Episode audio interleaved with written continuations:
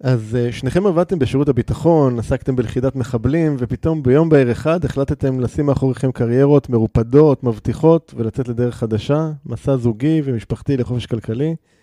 תשתפו אותי קצת במחשבות שהובילו אתכם להחלטה הזו. אני בעיקרון רציתי אה, לאפשר לי אה, להיות אימא אחרת, אה, יחד עם עמית, שהיינו בפרק ב' בזוגיות שנייה. אה, ורציתי לתת יותר לילדים שלי בלי לחשוב יותר מדי אם אני יכולה או לא יכולה, ומפה אנחנו יוצאים לדרך. ואני גם ככה, אבל גם הגעתי למיצוי כמעט אחרי 20 שנה, אה, עבודה מאוד שוחקת, שליחות גדולה, אבל מגיעים לאיזשהו מיצוי, לאיזשהו שלב בחיים, ואתה אומר, אני חייב להגשים את עצמי גם במחוזות אחרים, וההחלטה מתקבלת וקופצים למים. אז אנחנו תכף נצלול יחד איתכם למים האלה, להבין מה קרה שם מיד אחרי זה.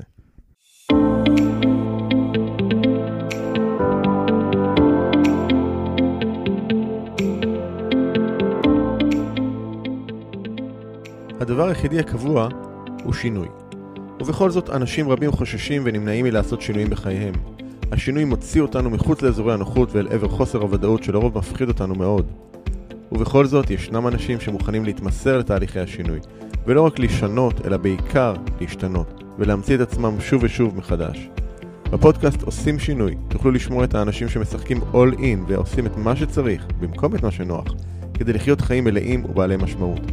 בכל שיחה אנו צוללים לעומק התהליכים הפנימיים שהם עוברים, הטריגרים שמפעילים אותם, הפחדים והחששות, ההצלחות, הכישלונות, הפעולות שהם עושים וההתפתחות שהם עוברים. בכל שבוע תוכלו לשמוע את ערן שטרן בראיונות מרתקים ומעוררי השראה עם אנשים שהפכו את השינוי לדרך חיים. לפרקים נוספים בפודקאסט תיכנסו לאתר doingchange.co.il או חפשו עושים שינוי באפליקציות הפודקאסט המובילות iTunes, Spotify, Google Podcast ואחרות.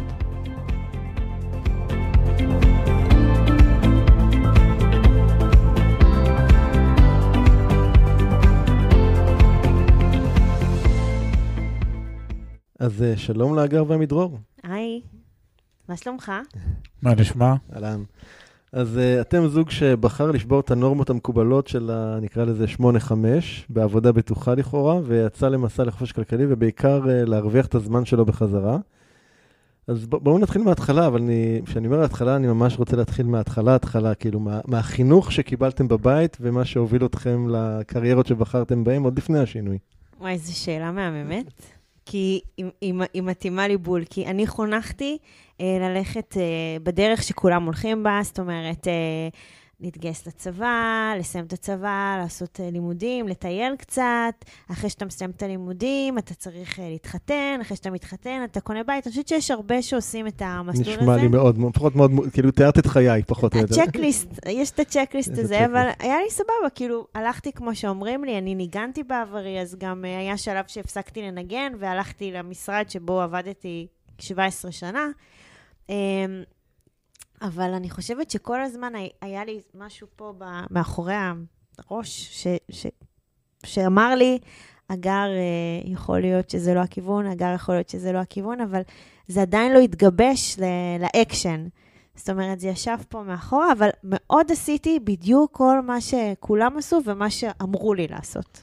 אגב, אני, אני הבנתי עלייך שאת בכלל למדת מוזיקה, נכון? כן, אני ניגנתי. איך, ניגנת. צריך, מגייסים מוזיקאים לשב"כ? איך זה עובד?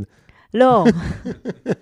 כן, מנסה להבין את הקשר. האמת, יש איזה תזמורת קטנה. לא, אה, המוזיקה הייתה בתיכון, וזה היה כזו מגמה שכולם אחרי שהם מסיימים את התיכון הולכים לתזמורת צה"ל או משהו כזה, ואני דווקא זזתי הצידה, כי הלכתי במסלול שכולם אומרים, כי הייתי צריכה קריירה, כי בקצה בקצה אתה צריך אה, פנסיה. אה, אוקיי. אתה מבין, זה כבר בגיל 18, אני תכננתי כבר את הגיל 30 פלוס, שאני כבר הורה עם ילדים, יש לי בית בארץ הקודש, כמובן עם משכנתה חס וחלילה, לא לפספס את הקונספט הזה. ועכשיו אה, אני, עכשיו אני מתחילה את החיים, או אולי למעשה סיימתי את החיים, ועכשיו אני כבר אה, בדרך לקבר או משהו. עמית, איך זה היה אצלך? טוב, אני... קודם כל נולדתי קצת לפני הגר. אני גדלתי בקיבוץ אה, בשנות ה-70 וה-80 של האלף הקודם. אה, שמוצניק, נכון? שמוצניק. גם לי יש שורשים כאלה. גם קיבוץ, גם שנות ה-70, גם שמוץ, בוא נעצור את זה פה. שלא נפגע ברגשות. זאת אומרת, איך, איך הגעת בכלל לעניינים של כסף? אתה קצת לא מכיר את הגעתי, המאוחר. לא כאילו, הגעתי. כזה, זה אני עזבתי את הקיבוץ אחרי הצבא, והלכתי, שכרתי דירה, ואז ביקשו ממני שאני אכתוב צ'קים אה, שנה קדימה, לשכר דירה, אבל לא ידעתי לכתוב צ'ק. אז הבעל הבית אה, כתב ואני חתמתי. אה, לפחות ראית שהוא כתב את הסכום הנכון, כאילו? כן, כן, לימים זה הסכום היה נכון. אה, שום חינוך פיננסי, הרבה אהבת הארץ, וציונות, סוציאליזם, אחוות עמים, מה שהיה כתוב בעל המשמר בכותרת משנה. אבל בין זה ובין פיננסים אפס, חינוך מצוין של ערכים והכול, אבל לא חינוך פיננסי, לא הבנתי כסף. הלכתי גם בתלם, צבא, אה, תואר ראשון, אפילו התחתנתי באיזשהו שלב, והקמתי משפחה, ו... ו- ו- והגעתי לשירות המדינה, ובאמת אה, מצאתי את עצמי במקום שמאוד מאוד מאוד אהבתי. באמת ראיתי בזה שליחות גדולה. אה, ואיפשהו בגיל 40, אה, הדברים התחילו ככה להשתנות, והסתכלתי כבר על החיים אחרת, ונכנסתי להליך של גירושין. ו... וגם הסתכלתי על באמת מה קורה איתי ומה קורה עם הזמן שלי ומה קורה עם... כי זה היה מרוץ מטורף של מרוץ עכברים שבטח כולם או רובם מכירים את זה. תספר- רגע, כאילו, הרבה משתמשים במונח הזה של מרוץ עכברים, בואו רגע ננסה להבין איך זה, איך זה הופיע בחיים שלכם. אני יודע איך זה הופיע בחיים שלי, אבל זה מעניין לשמוע עוד. מרוץ עכברים, קודם כל, אצלי זה היה מרוץ חולדות, כי הייתי קצת יותר גדול מעכשיו, אז הייתי עכבר גדול. אבל ה... ב... ברוב חיי הבוגרים, ה- היינו במצב, הייתי במצב שרוב הזמן אני במינוס כפול מההכנסות שלי. זאת אומרת, לא משנה כמה היו ההכנסות, המינוס תמיד היה כפול, וזה בדיוק העכבר ההוא שכולנו בחנות של החיות מחמד, הלבן החמוד הזה שהוא רץ על זה ואנחנו מחייכים, זה בדיוק אנחנו. ואם אתה לא מסתכל על עצמך מבחוץ, אתה בכלל לא מבין שאתה כזה. וזה, ואנחנו מכירים גם המון המון המון אנשים שנמצאים שם, ובשלבים כאלה ואחרים של הדחקה, כי הם גם לא יודעים איך לצאת משם. עוד לפני הלצאת אתה צריך לדעת שאתה שם, כי לרוב אז האנשים... אני אומר, האנשים בהדחקה, אבל יש את היום שאתה מסתכל על העכבר הזה, ומעבר להגיד שאיזה חמוד הוא, פתאום אתה רואה שזה אתה, אז זה, זה יכול לתת סתירה ראשונה. אבל בהחלט הייתי בור טוטאלי בפיננסים. הייתה מגיעה משכורת, אז גם אף אחד לא הסתכל על המשכורת, כי לא, אף אחד לא מבין מה זה, וכמו שאתה אומר, המשימה הייתה לתפוס את המחבל הבא. אה, ואמרו לנו שהמשכורות הן מצוינות, והתנאים הסוציאליים טובים, והפנסיה תקציבית, ויש שלושה ימים בית מלון, והולכים לשפיים, ודני רובס יבוא להופיע. אין, אחי, החיים באמת אה, פנקוטה, ובאיזשהו שלב זה מתפוצץ, ואני עובר תהליך, ואני מבין שאני רוצה מעצמי יותר, עוד לא יודע מה ומו, אבל כנראה שזה קורה איפשהו בגיל 40. אצלי מרוץ העכברים הוא היה קצת שונה, כי המרוץ העכברים לא היה משהו רע בעיניי, כי הצ'קליסט שדיברנו עליו, זו הייתה המטרה, זאת אומרת, אני כיוונתי אליו, אז לא הבנתי שאני עכבר, הבנתי שאני עושה מה שצריך. בהצטיינות. מה זה הצטיינות יתרה? ממש checklist, ואני שמחה, ואני עומדת בכל היעדים, ואפילו מתברגת למשרה עם קביעות, שזה כאילו, באמת, זה top, זה משהו עם הפנסיה התקציבית המהוללת, המדינה משלמת, כאילו, וואו. אבל um, ברגע שסיימתי, הבנתי שאני גם קצת מוגבלת עכשיו ברמה ההתפתחותית אה, קרי... בקריירה. ואז פתאום יש לך כזה, אני הרגשתי כאילו כמו בפעמון, שאני פשוט זזה מצד אחד לצד שני, ואני אומרת, רגע, רגע, רגע, עשיתי את כל המסלול, כל מה שאמרו לי, אבל עכשיו נתקעתי. כאילו, אני מנסה להרים את הראש ואני נתקעת בתקרת זכוכית הזו. ואז אתה מתחיל להבין, כשאנחנו נכנסים לתהליך, אנחנו מתחילים להבין שיש לזה שמות. המרוץ העכברים הזה שאנחנו מסתובבים באותו מקום, התקרת זכוכית שאתה לא יכול יותר להתקדם, ואז אני אומרת, רגע, כל זה עשיתי, ו... מה קורה מחר בבוקר? איפה מה שהבטיחו לנו? כן, כאילו, אני, זה בסדר, זה מה שאני רוצה, או שזה מה שהסביבה הכתיבה לי? החינוך שההורים שלנו קיבלו, בסדר, הם קיבלו את זה כי זה היה רלוונטי לעולם שהם חיו בו. זה רלוונטי לעולם שלי, ואז התחלתי לשאול שאלות. ולפעמים כשאתה שואל שאלות והתשובות קצת, אה, או שהן לא מלאות, או שהן קצת רועדות, אתה מבין שיכול להיות שעלית על משהו וזה לא באמת מה שאתה רוצה שיהיה לך. איזה שאלות שאלת? האם זה ככה? מה זאת אומרת? האם אני מרוצה מהמקום Mm. שהגעתי אליו? שאלתי את עצמי את השאלות, כי אני מרגישה שאני לא ממצה את הגר באמת, אלא יותר עושה מה שאמרו לי לעשות. ואז אני מתחילה לשים לזה את הכותרות ומרגישה לא בנוח. אז את שואלת האם אני מרוצה, והתשובה היא? לא, לא. התשובה היא לא. אני מרוצה כי, כי אמרו לי שאני צריכה להיות מרוצה, לא באופן ישיר. הסביבה, התת-מודע, זה שכולם רצים אל עבר המשכנתה הזו, זה שכולם רצים אל עבר המשרות האלה, אלה שכולם רצים אל עבר התואר, ו... נו, זהו? כאילו? ומה אז? זה נגמר, מה קורה מחר בבוקר? ולא היה לי תשובה. אז התחלתי להילחץ. אז כשאני מתחילה להילחץ, אני מרגישה שאני צריכה לפעול, כי אני צריכה להיות שלמה. כי ברגע שאתה שלם, יוצאים ממך גם דברים אחרים, שאתה אה, נכנס לתהליך ואתה מתחיל לבנות משהו קדימה, אתה משלים את עצמך ואתה הופך להיות שלם בסופו של דבר. אז מה, אז מה קורה בעצם בחיים בנקודה הזאת? את שואלת ש... אתם שואלים שאלות ו... אנחנו, אני קודם כל שואלת שאלות, כי אנחנו כבר, אה, יש פה תהליך שקורה בנפרד, שכל אחד עובר אותו בעצם לא כל, ביחד. כל אחד מכם בעצם עובר גירושים. כן, גם כל אחד עובר תהליך משל עצמו בנפרד, וכשאנחנו נפגשים, יש לנו קווי ממשק שאנחנו מדברים עליהם, ש... אתם נפגשים בעצם, זה בעצם בעבודה? כן, דרך אה, חברה משותפת, ושנינו אוהבים נדל"ן. אנחנו עוד לא מבינים שאנחנו, מה הולך להיות, שנינו, הוא עשה עסקאות נדל"ן בעברו, אני עשיתי עסקאות נדל"ן בעבורי בארץ, דברים נורא נחמדים, שזה סוג של מחנה משותף שיש לנו לדבר עליו, יש את הגירושים, יש, יש כאילו דברים שאנחנו מצליחים למצוא את הקשר אחד עם השנייה. וכשהזמן עובר ואנחנו כבר גרים ביחד וכולי, אני מתחילה להרגיש את הלחץ איך אנחנו מגדלים משפחה גדולה. מה, מה זה גדולה? גדולה זה, יש לנו שלוש בנות של עמית מסבב א', שהן חצי שלי, ויש לנו משפחה עתידית שאנחנו מבינים שאם אנחנו ממסדים את הקשר וממשיכים הלאה, אנחנו נביא עוד ילדים לעולם, ואני שואלת אותו בשאלה הכי פשוטה, איך אה, מקלקלים משפחה כזו גדולה? בכף, בכף. בכף, מחלק... כן, מכלכלים ש... משפחה כזו גדולה עם רק שתי משכורות. איך? ואז הוא קצת. עכשיו, אני אמרתי קודם שאני רק עם השלוש בנות הייתי במינוס. עכשיו היא שואלת אותי איך נהיה בפלוס. אם אני. מתרגם לעברית את השאלה שלה, זה חיים טוב עם חמישה ילדים. אה, אין לי תשובות אינטליגנטיות, אני מודה, אה, כי גם עד אז לא היו לי בכלל, בלי הילדים הנוספים. וזה בהחלט, אה, בתוך השינויים שאנחנו עוברים, זה באמת סוג של אגרוף בבטן, ש... אתה יודע, אנשים פתאום מגיעים לאיזה החלטות אסטרטגיות בחיים של אה, מי מחר הדיאטה הזאת, אבל לפעמים זה קורה באמת, לא רק מראשון לשלישי. ו...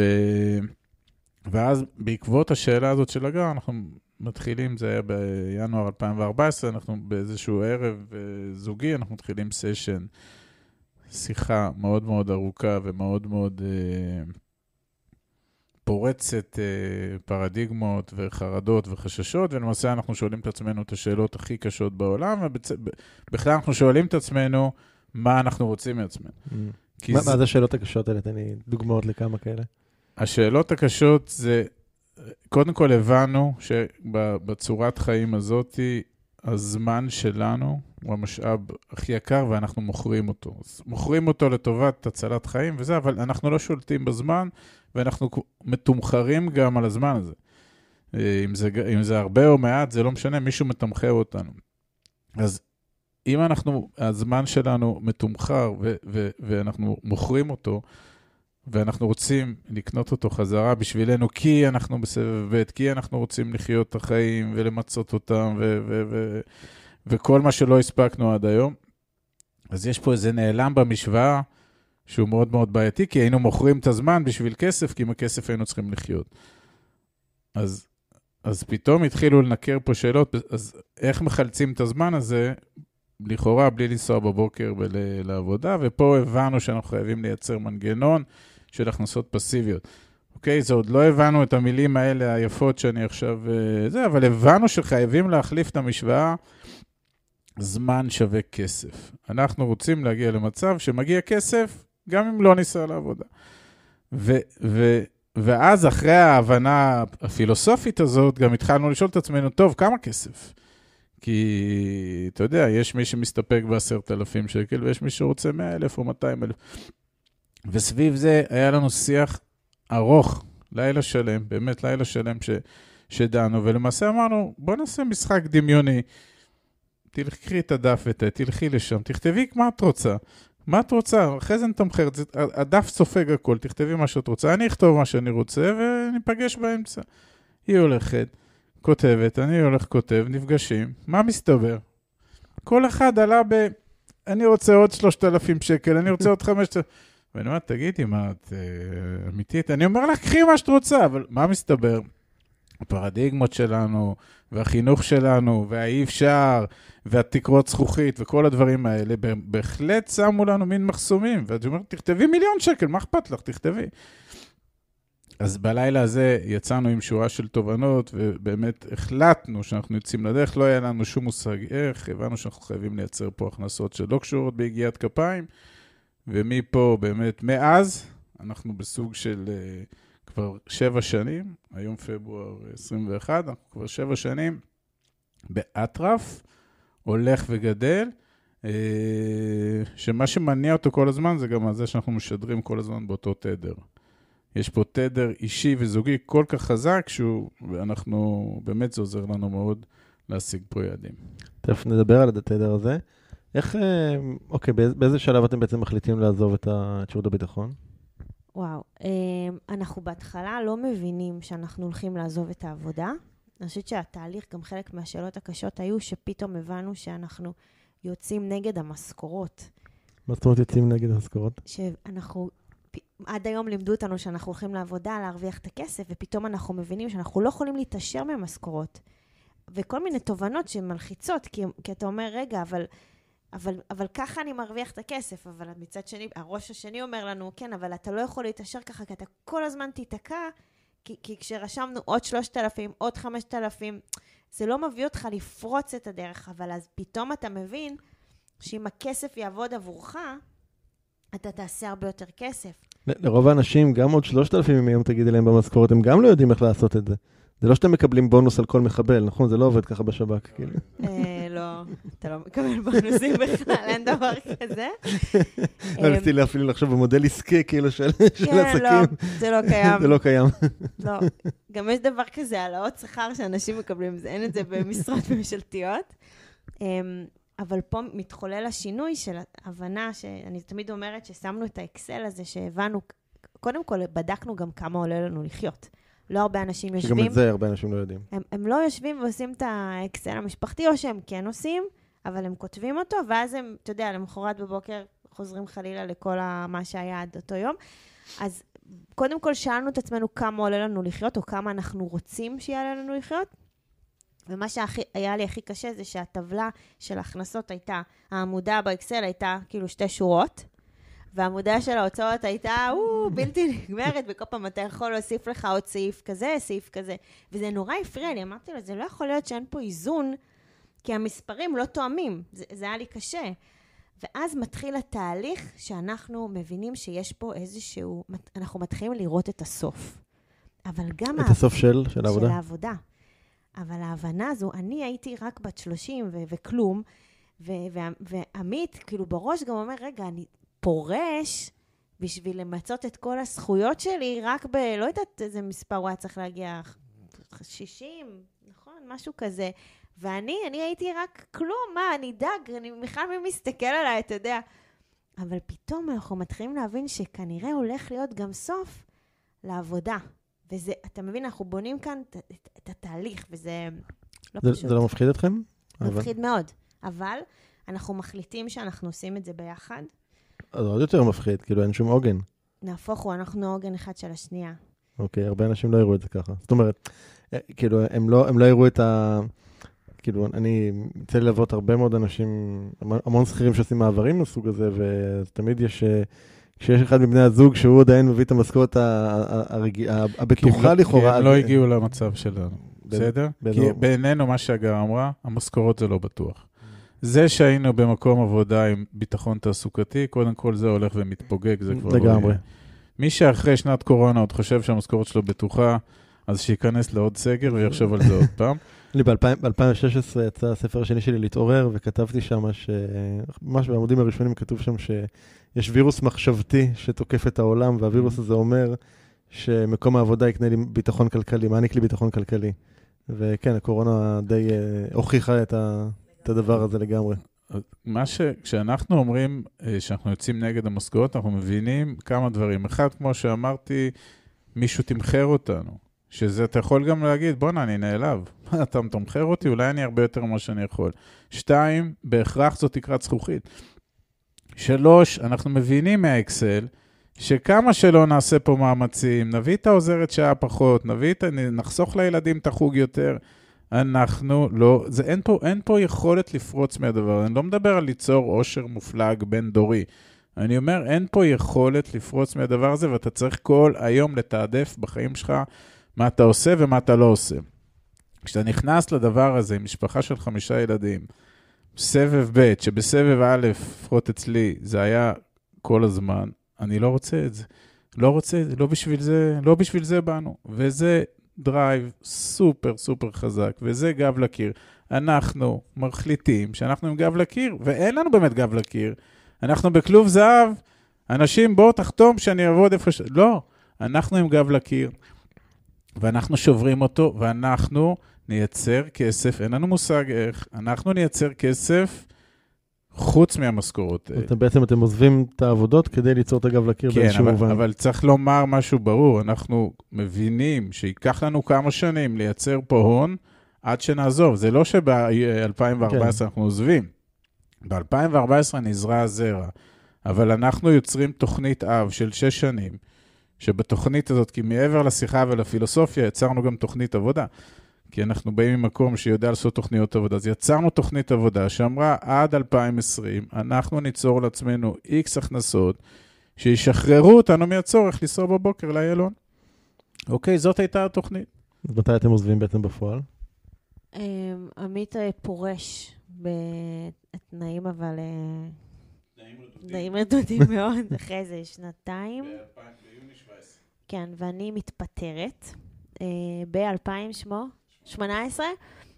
בעצם עשיתם תוכנית לשש שנים, אבל שלוש או ארבע שנים עזבתם כבר. כן, ארבע וחצי.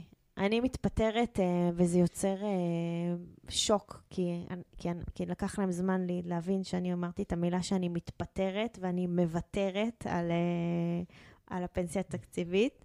אבל בסדר, בסוף הם התאוששו. אני חייב לשאול פה, איך אימא הגיבה לזה, שאת מוותרת על הפנסיה התקציבית?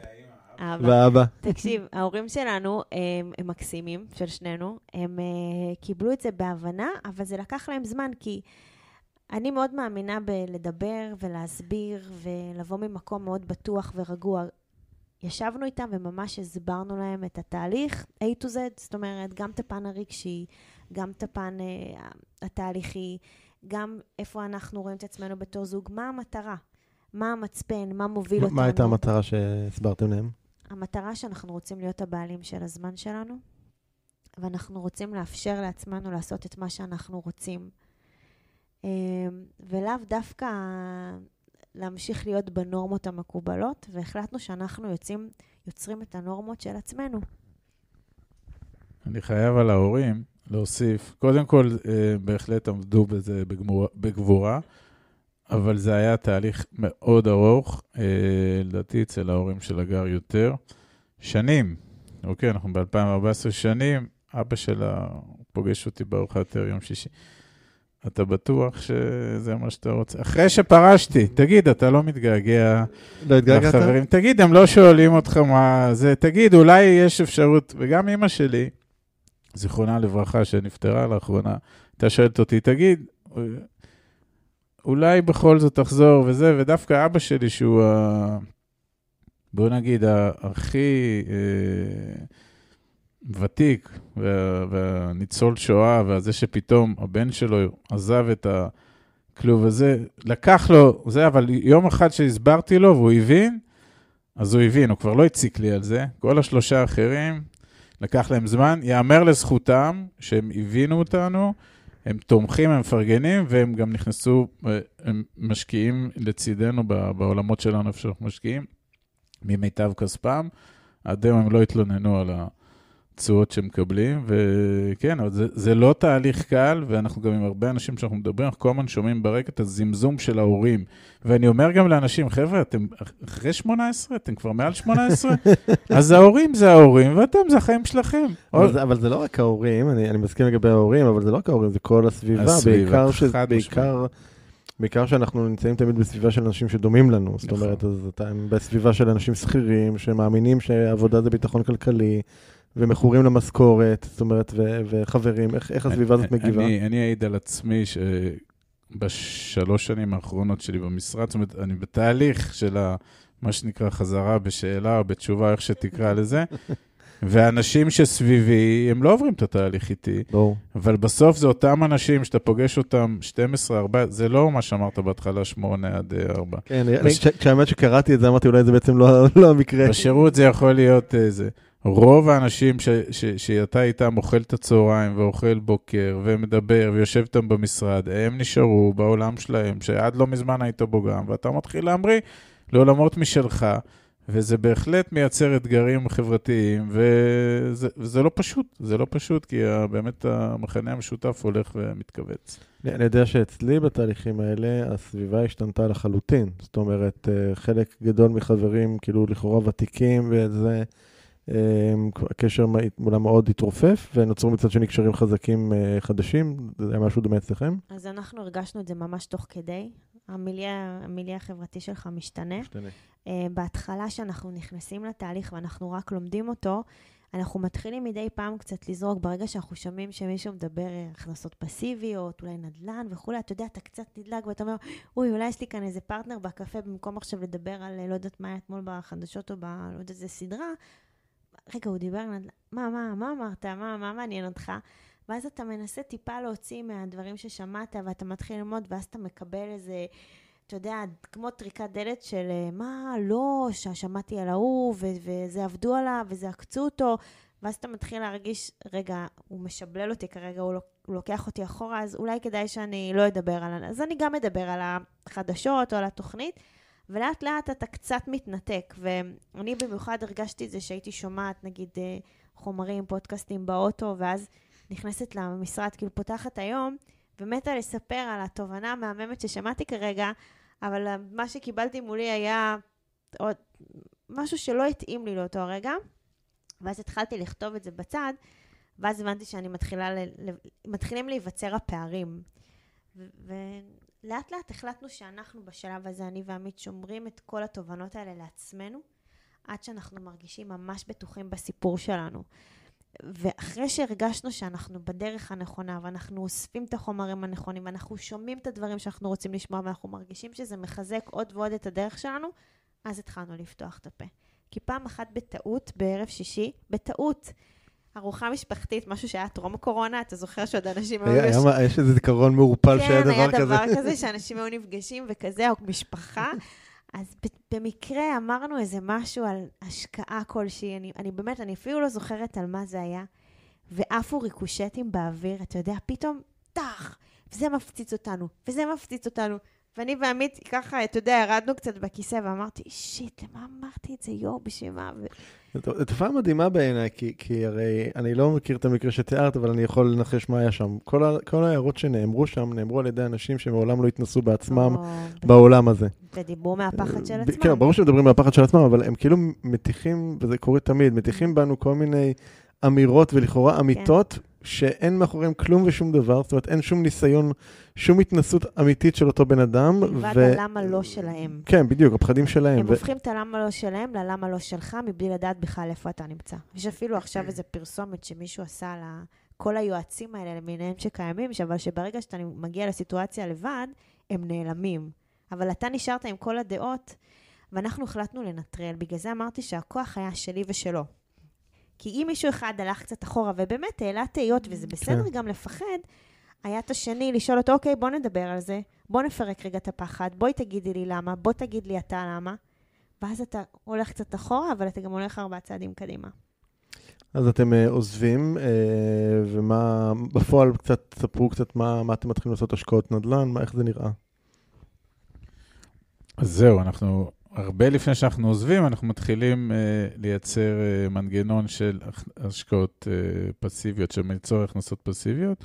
אנחנו עושים תהליך לימוד מאוד מאוד מעמיק, uh, אישי וזוגי, שבעיקרו... Uh, התבסס על שמיעה וקריאה של המון המון חומרים, בעיקר בשעות המתות שלנו בדרך לעבודה ובחזרה. ולמעשה כל יום אה, אני שומע תכנים והגר שומע תכנים, את אותם תכנים, כל אחד מזקק מהם תובנות, וכל ערב באים ומתחילים לייצר מזה איזה שהם הבנות, היגדים, כדי, שוב, בהתחלה זה היה מאוד מאוד...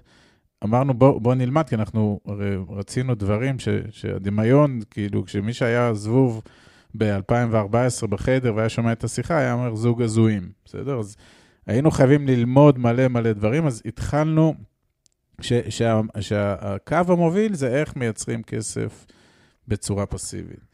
ושמענו חומרים ודיברנו וגיבשנו, ולאט לאט התחילו להזדקק היגדים, והמשפך התחיל לקטון, והבנו שאנחנו הולכים על נדל"ן. כיוון שבנדל"ן יש את האפשרות למנף את הכספים, כי היכולת הכספית שלנו לא הייתה אה, מספקת. ואז האפשרות הזאת לעשות כסף מכספים של אחרים, זה מבחינתנו מה שנקרא other people money בהלוואות ובכל הדברים האלה של מינופים, אז הבנו שזה יהיה נדל"ן. מהר מאוד הבנו שזה יהיה נדל"ן בחו"ל, כי נדל"ן בארץ כבר נהיה מאוד יקר והמיסוי מאוד גבוה והתשואות מאוד נמוכות. ואז התחלנו להבין, אוקיי, חו"ל, אז איפה בחו"ל?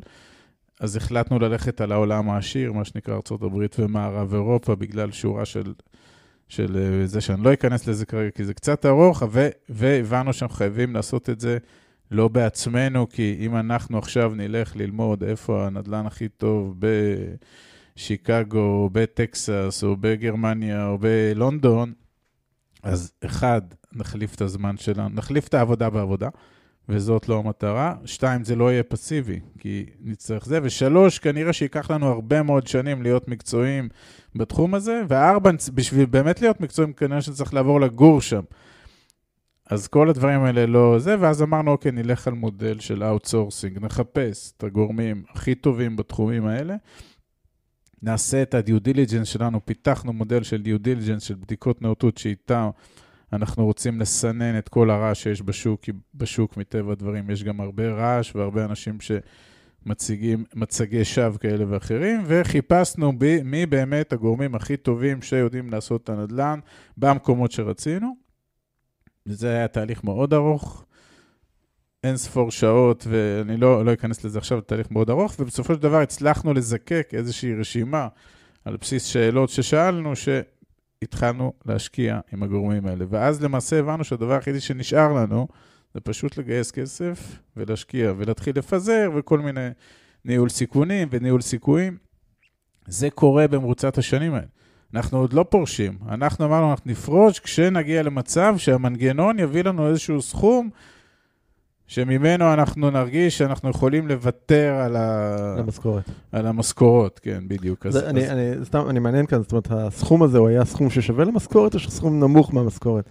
כי הרבה אנשים חושבים לפעמים שהם צריכים לייצר לעצמם הכנסה שהיא כמו המשכורת שלהם, ואז הם יעזבו, ואני מנסה... אנחנו, אני חושב שאני יודע מה התשובה, אבל אני אשמח שתגידו. אנחנו כיוונו להרבה יותר מהמשכורת. לא, בשביל לעזוב, אני מתכוון. להרבה יותר, אוקיי. כן. כיוונו להרבה יותר מהמשכורת, ושוב, זה חוזר... ל mindset. זה... לא, לא השאלה, לא, לא, אני, אני, אני אדייק את השאלה עוד פעם. האם עזבתם כשהסכום הזה כבר הגיע למשכורת או יותר ממנה, או שעזבתם לפני שהסכום הגיע ל... לא, עזבנו ברגע שהגיע ליעד שרצינו. אוקיי. אנחנו, התוכנית הייתה כבר איפשהו בתחילת 14, הייתה תוכנית סדורה, איך מגיעים אליה, והקצבנו לזה שש שנים. בפועל זה קרה קצת לפני, וגם זיהינו מומנטום, שגם אם אני יוצא עכשיו... אז אנחנו, הגלגלים ימשיכו, יהיו פה גלגלי עיניה ש, שיקדמו את זה, אבל כיוונו מאוד גבוה. במסגרת הלילה ההזוי והלילה החוצפן שלנו והכול, אז גם כיוונו גבוה. רק לומר עוד משהו על, ה, על הדרך והכיוונים, אנחנו, באותו לילה אני גם אומרת לעמית שאנחנו מאוד טובים בעבודה. אנחנו מאוד טובים בלעשות יעדים, מאוד טובים בתוכניות עבודה, מאוד טובים, כי לימדו אותנו. אוקיי? יש הרבה אנשים שעובדים במקומות עבודה והם מאוד טובים בעבודה שלהם. נכון. אבל אז אמרתי לעמית, רגע, ומתי אנחנו טובים לבית שלנו? מתי? בערב שאתה בא גמור ו... מה? לא רוצה. ואז מה, סדר העדיפות משתנה? הסדר עדיפויות משתנה כי אתה שם את עצמך קודם, ואתה שם את הבית קודם. אה, ואז אתה מחליט לקחת את כל מה שקיבלת בעבודה, כי קיבלנו הרבה כלים במשרד, אה, ולעשות אותם לעצמך. אתה חשבת פעם לשבת ולכתוב יעדים אישיים, לכתוב יעדים משפחתיים, לכתוב תוכנית עבודה לעצמך ולעמוד בה ולשבת ולעשות דיון? תחשוב שאנחנו כאילו יושבים במסעדה, גם משהו שהיה פעם כזה. מסעדה, תזכירי לי. כזה דבר שיושבים ואוכלים ומגישים לך את האוכל, ואתה לא עבד בבית. נשמע לי קונספט מדהים שמגישים לך את האוכל. אולי צריך להקים איזה עסק שנקרא, שמבוסס על המודל הזה. ולא באיזה קופסת פלסטיק.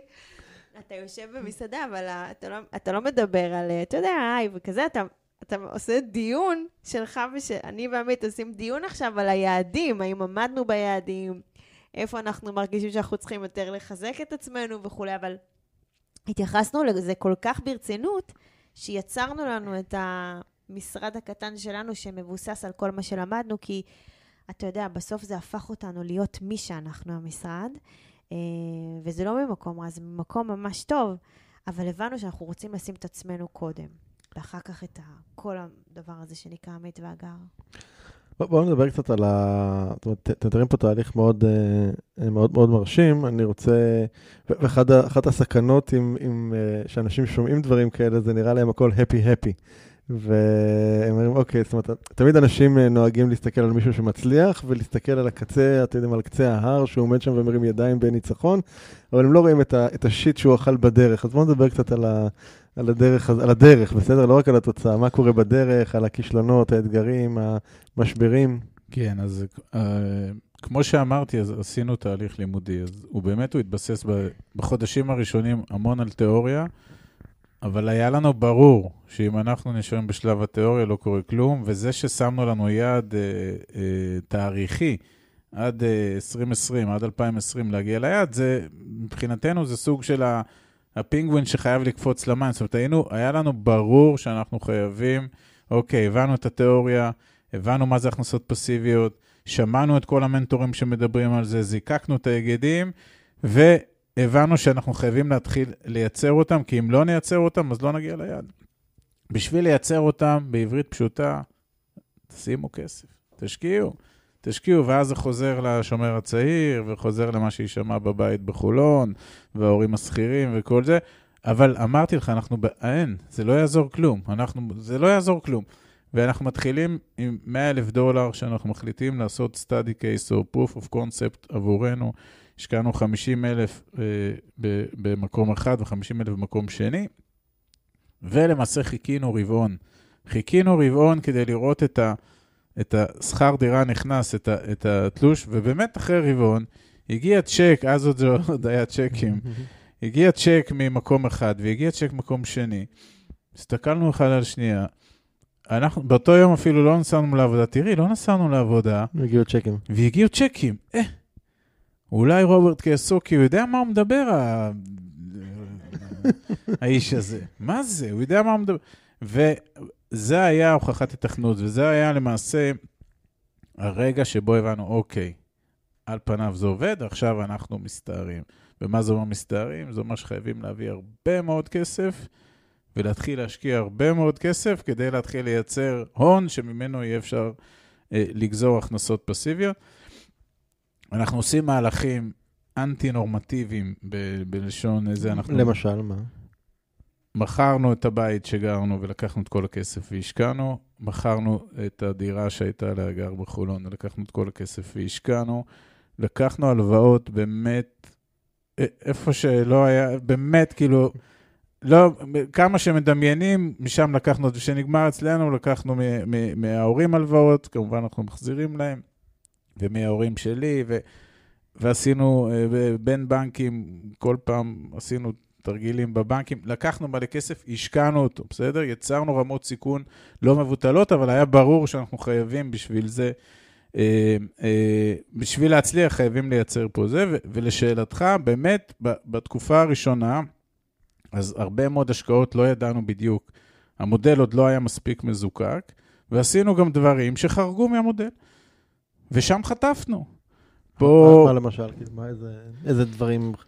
תן לי תן לי איזשהו משבר אה, יש לנו, מהותי כזה. יש לנו פודקאסט שהקלטנו על עסקת הנדל"ן הגרועה ביותר שלנו, שהתחילה ביוני 2016, איזה יומיים לפני הברקזיט, התח- התחלנו באנגליה. אנחנו בגדול יצרנו מודל שאנחנו נסמכים על המומחים. וזה, וזה עבד יפה, וכבר איזה שנתיים היינו בהשקעות כאלה, ואז חשנו, השתן עלה לנו לראש, הרגשתם מומחים בעצמכם? הרגשנו שאנחנו מומחים, הבנו את הכל, ולמעשה אה, רמסנו ברגל גסה את כל עקרונות המודל שלנו, והלכנו לבד, עלינו על מטוס, אני עליתי על מטוס עם מישהו שקרא לעצמו מומחה, נשאיר את השם שלו במערכת, ונסענו לרכוש נדל"ן באנגליה.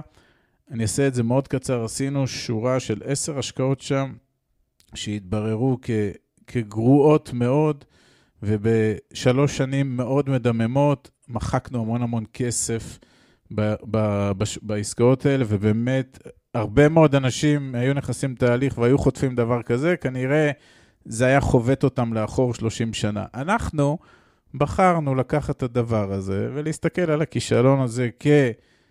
כישלון כנראה מובנה בתוך דרך יזמית, ותחקרנו אותו, כמו שלמדנו שם תחקירים, והבנו שאסור לעשות את זה. טלטלתם את העדים? טלטלנו, טלטלנו.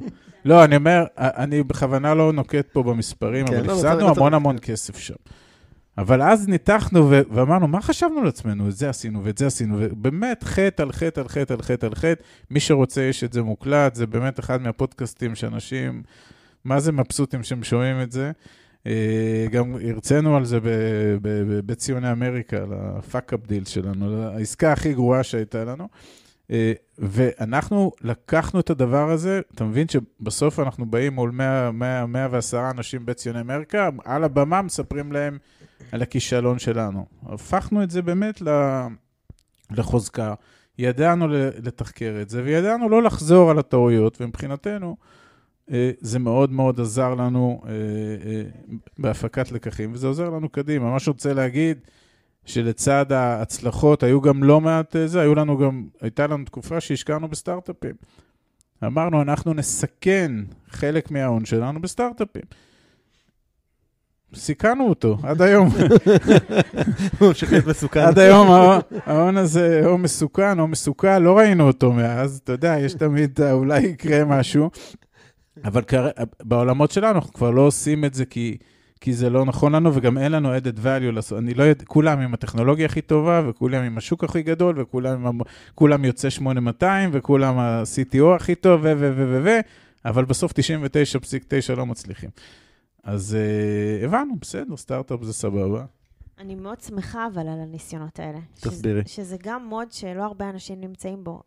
אני שמחה שעשינו את הניסויים האלה קודם כל על עצמנו, אוקיי? ובאמת עשינו את העסקה הזאת באנגליה, שנכשלנו בה, ועשינו את ההשקעות בסטארט-אפים שעדיין אנחנו ממתינים, בסדר?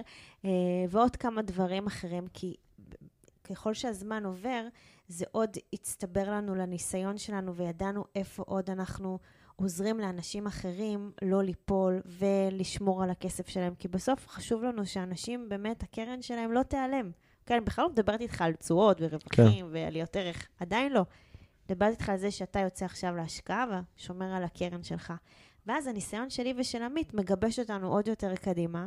תוך כדי אנחנו שומעים חומרים ומבינים שהרבה הרבה מצליחנים מדברים על ה-added value, על הערך הזה, וכמה שאתה צריך יותר לתת ליקום, ואנחנו מנסים להבין מה זה אומר, כי לא הבנו, אנחנו עד היום הלכנו לעבודה, נתנו למדינה, שזה מבחינתנו ערך מהמם, אבל זהו, כאילו, פה זה נגמר. אנחנו גם לא יודעים, כשאנחנו יוצאים לחופשי, במרכאות כפולות ומכופלות, אנחנו עדיין מחפשים לתת משהו שחסר לנו לתת, כי אנחנו רגילים לתת. עבדנו ב- לממשלה, עבדנו למדינה. כן. לא עבדנו בסטארט-אפ שמייצר עכשיו משהו ש... אז מתי, אז מה אתם עושים עם זה? אנחנו מבינים שהידע שלנו אה, הוא הערך שלנו. אנחנו מבינים שמה שאנחנו עוברים ומה שאנחנו מנסים והמקומות שאנחנו משקיעים והשאלות שאנחנו שואלים וה-DD שאנחנו עושים, הוא יכול לשמש... למי שלא מכיר דיו דיליאנס. דיו- כן, בדיקת נאותות. מה? את הדידים לא מכירים, אבל את הדידים... אז תסבירו, תסבירו, כן. הבדיקת נאותות שאנחנו, עושים ומתחילים לשאול שאלות, זאת אומרת שאנחנו פוגשים אה, חברה, אנחנו לא נורא מתרשמים מכמה שהיא יושבת במקום יפה וכולי, אנחנו, רגע, שנייה לפני, בוא תענה לנו על כמה שאלות, אחר כך בכלל אני אתקדם איתך אם אני רוצה לשמוע על עסקה. ואז אני ועמית מרגישים שזה מתחיל מפה לאוזן, כי פעם אחת אתה מספר, כשאתה מרגיש כבר בטוח לדבר, אז אתה מוצא את האנשים ש... שרוצים להקשיב ויכולים להקשיב. שרוצים להקשיב ויכולים. כן, יכולים להכיל. ואז אתה אומר להם, וואי, אז רוצים לשמוע, אז, אז ככה וככה וככה, ואז אתה מרגיש גם בעיניים שלהם, אתה רואה בשפת גוף שלהם שהם איתך, ואז אתה מרגיש בנוח לספר, ועוד פעם, ו- ואתה מוסיף עוד קצת, ועוד קצת, ואתה נותן את כל הסיפור, ומה עשינו, ואיפה היינו, וכמה זמן זה לקח. וזה מתחיל להתגלגל, ואז אנחנו מבינים שאנחנו מצליחים למצוא את הערך הזה, ששמענו את כל המצליחנים מדברים עליו, כי בסוף זה תהליך מאוד מנטלי. מעבר ל... אנחנו, כמו שטוני רובינס מדבר על ה-emotion to action, אז אנחנו חיפשנו את זה. איך ה-emotion באמת הופך לאקשן וכמה זה בנוי גם מתהליך מנטלי שאתה עובר, ואיך אתה מספר את זה קדימה. אז אנחנו עוברים את זה תוך כדי, ואז אנחנו מתחילים לזקק את הערך שלנו ליקום הזה. יש איזה רגע בתהליך שאתם uh, מתגעגעים לקריירות הבטוחות? ל... לא, שום, חד משמעית. שום, שום נקודה. חד משמעית. לא, גם אמרנו שהן לא בטוחות. כן, נכון. הן לא בטוחות. ותגיד איך... אני רק רוצה, כן. ברשותך, גם על ה... על... בתוך הדרך, על הכישלונות גם, בכל מקום ש... שהיו לנו עסקאות לא טובות, בסוף הבנו מהר מאוד שכסף זה אנשים, כמו כל דבר, אבל כסף זה אנשים, ועסקה אתה... זה לא משנה אם הבית הוא כזה, וה... והאקזיט הוא כזה, או ה flip הוא כזה, וההשבחה היא כזאת. בסוף אתה קונה את האיש שאיתו אתה עושה את ה business. ו... אנחנו בשנים שאנחנו בזה, מאוד מאוד התחדדנו בלאתר את ה... לזהות מול מי אנחנו יושבים, ועד כמה הוא שקוף, ועד כמה הוא אמין, ועד כמה הוא רואה גם את הטובה שלנו, ואחרי זה של משקיעים נוספים, ולאו דווקא את טובתו היזמית. לא, לא שהוא עושה את זה בפילנטרופיה, אבל אנחנו מחפשים אנשים שהם מאוד טובים, ובכל נפילה שהייתה לנו, בתוך התחקיר של איך נכנסנו לעסקה גרועה, היה גם איך נכנסנו עם האיש הזה, כי מאחורי העסקה יש איש. כן.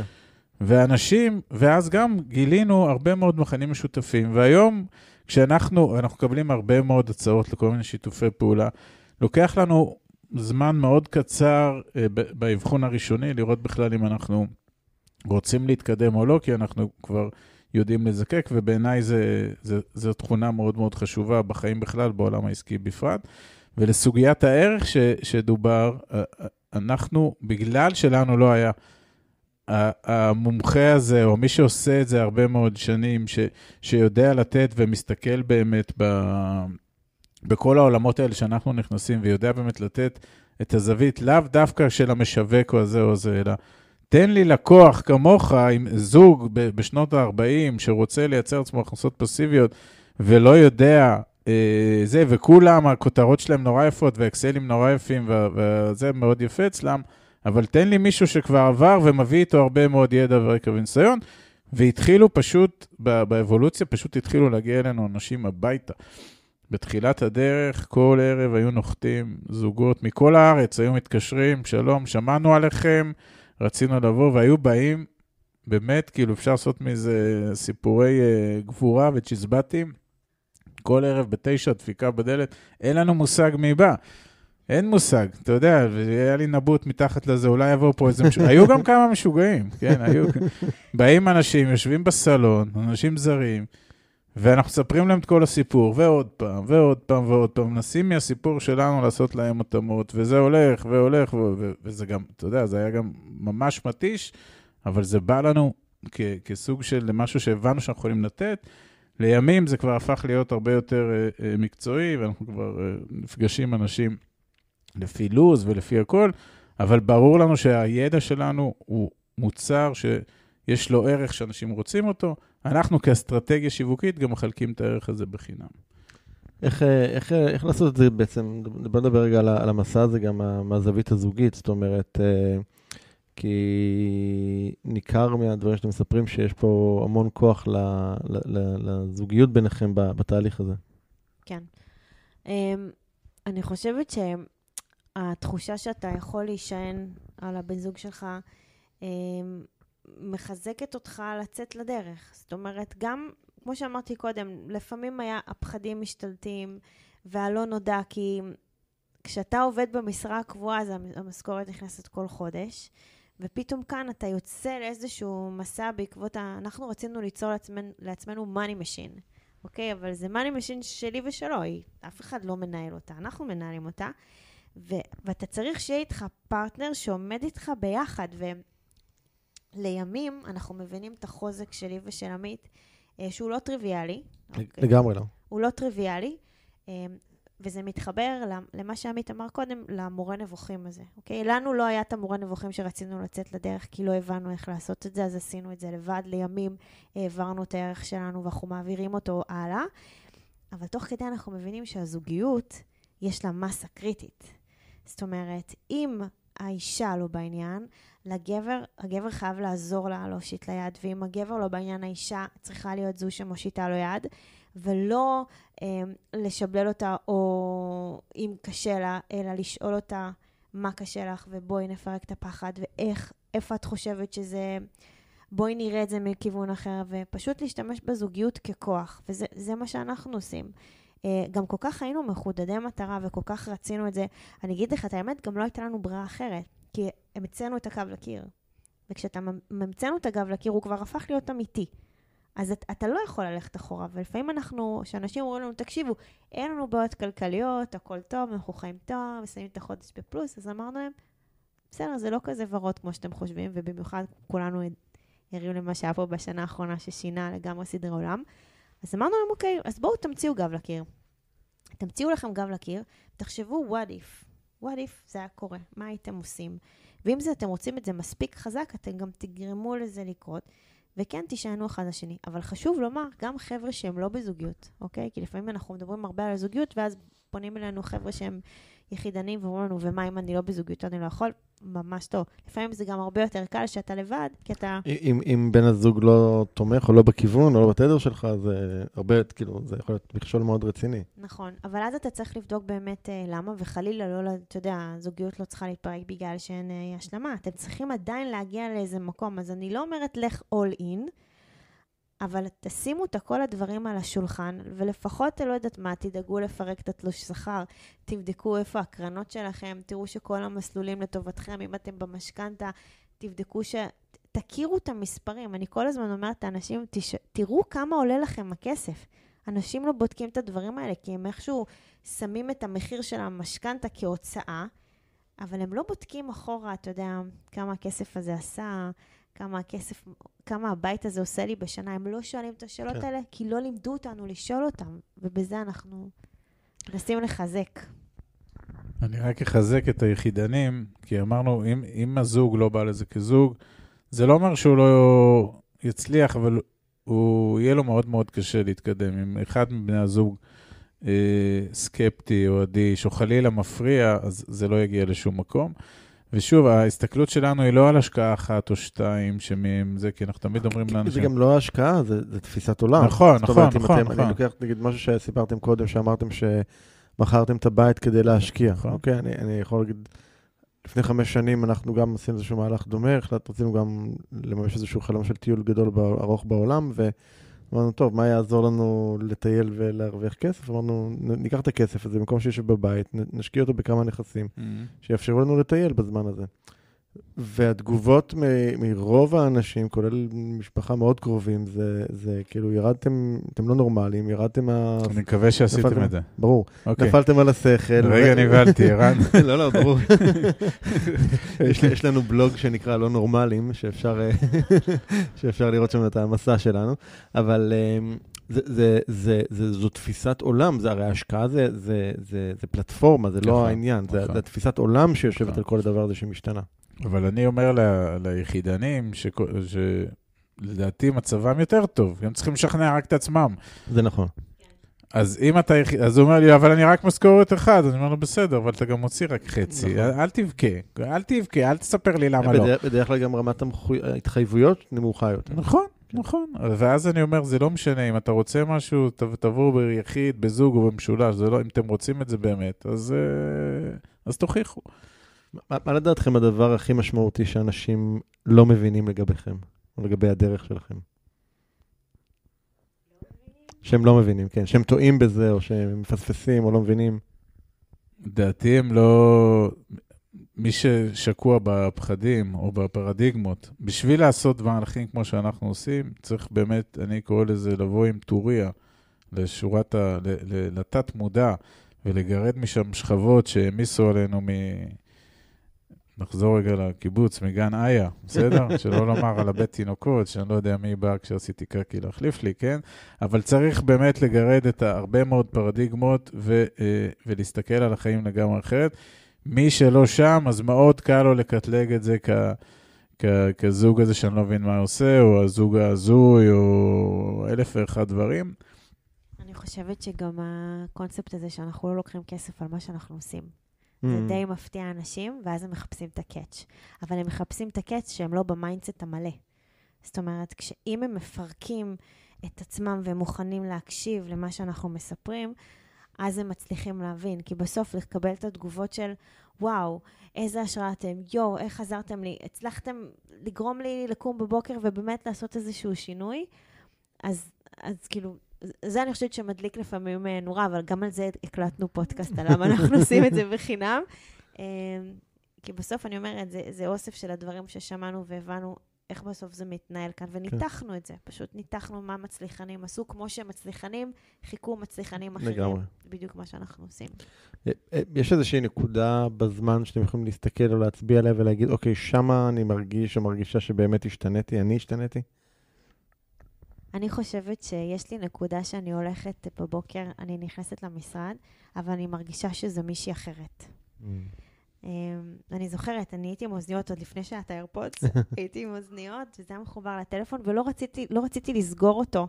כי אמרתי, יא, בא לי עוד קצת, בא לי עוד קצת, אפילו לא היה לי אינטרנט, כאילו, לא, אתה יודע, לא יכולתי לשים לי עכשיו ברקע איזה משהו, ו... ואמרתי, ואמרתי לעמית, זה קצת היה מוקצן מה שאמרתי, אבל זו התחושה שהרגשתי, ואמרתי לה, אני מרגישה באלקטרז, אני מרגישה בכלא, ואני חייבת להשתחרר ממנו. וזה היה רגע, אני גם הייתי בהיריון לדעתי, בהיריון עם אה, אוריה, ואמרתי לו, אני חייבת להשתחרר, כי אני מרגישה שיש בפנים מישהי שחייבת לפרוץ החוצה, ואני חייבת להפיץ את המסר שלי ליקום הזה. הזכרת לי שאצלי הייתה איזושהי נקודה, יום למחרת שהתפטרתי, שהודעתי למנהל שלי שאני עוזב, עדיין המשכתי להגיע לעבודה עוד חודש, ואני נכנס למעלית, לעלות לקומה רביעית איפה שהיה המשרד שלי, ואני מקשיב לשיחות סביבי במעלית, והרגיש לי כמו ב... במטריקס, שהוא מתנתק מה... נכון, בסרט הראשון שמנתקים אותו מה... ב... ב... ב... בצדפה הזאת שהוא נמצא בה, נכון? מנתקים אותו ופתאום רואה את המציאות. ככה, ככה זו הייתה התחושה לי, אתה כאילו מגיע למקום ואתה רואה את כל השיחות האלה, ואתה אומר כאילו, אני לא קשור לכאן. זה לא קשור לי, אליי בכלל, כאילו. כן, זו תחושה לא פשוטה, דרך לא. אגב, להסתובב איתה. אמ, ואז עוד פעם נכנס הכוח של הזוגיות, כי אתה לא במצב כל כך... אה, אתה גם רגיש קצת נפשית, כי אתה אומר, רגע, רגע, מי לא בסדר? הם לא בסדר. ויש המון פחדים וספקות. אני לא בסדר, מה קרה פה? איפה הייתי? אבל עד עכשיו הייתי ככה, מה איך יכול להיות שאני רואה את המציאות אחרת? ואני זוכרת שהייתה לי חברה שאמרה לי, את בסך הכל הורדת את המשקפיים, את ניקית אותם ושמת, ועכשיו את רואה הכל אחרת. ואמרתי יואו, איזה מש... את מבינה מה זה אומר? אז מה ראיתי עד עכשיו? ואז אמרתי, לא, לא, לא, הכל בסדר. זה בנה אותי ליום שהבנתי שאני מוכנה לשינוי. ואז ביום שאני חתמתי על הטופס התפטרות, הייתי כבר בחופשת לידה, אני עשיתי את זה על הספה בלי למצמץ. זה אפילו mm. לא הזיז לי, כי כל כך הייתי מוכנה נפשית לשינוי הזה. רק שלא יובן שעבדנו במקום שלא היה לנו נעים בו, כן? עבדנו במקום הכי טוב שיכול להיות, ואנחנו מאוד גאים על הזכות, באמת. וכמו שהגר אמרה קודם, זה נתן לנו גם המון המון המון, חוץ מהדברים המוצלחים שעשינו לטובת המדינה, זה נתן לנו המון ברמה האישית, והיום אנחנו גם מרצים בתוך הארגון על. מה קיבלנו מהארגון שעוזר לנו באזרחות. Mm. בסדר, יש לנו את זה, אנחנו מאוד מאוד גאים להיות שם. אני אפילו עוד מקבל קצת פנסיה, אז uh, בכלל כיף. אם, אם הייתם מתחילים הכל מההתחלה עכשיו, מה הייתם עושים שונה? היינו עושים בול אותו דבר. אותו דבר? אותו דבר. לא משנים שום דבר? משקיעים באנגליה? היינו מתחילים, היינו מתחילים לפני. הייתם מתחילים לפני. אוקיי. מה, מה רוב האנשים לא יודעים עליכם?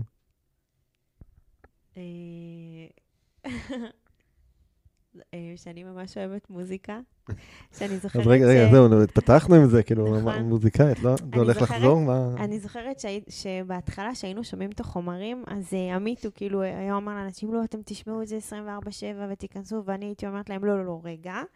לפעמים גם אפשר לשים איזה, איזה כאילו מוזיקה טובה שאתם אוהבים בשביל להיכנס למוד וכולי, ו...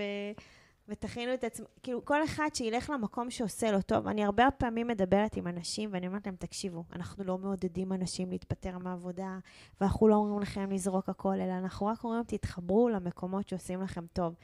אם מישהו אוהב לשים לו עכשיו איזה תקליט של אה, צ'ארלי פארקר, נגן סקסופוניסט על, כאילו, מישהו מהעבר, תשים לך, שב שעה, תיכנס לזון, תהיה בראש, תרגיש שאתה במקום טוב.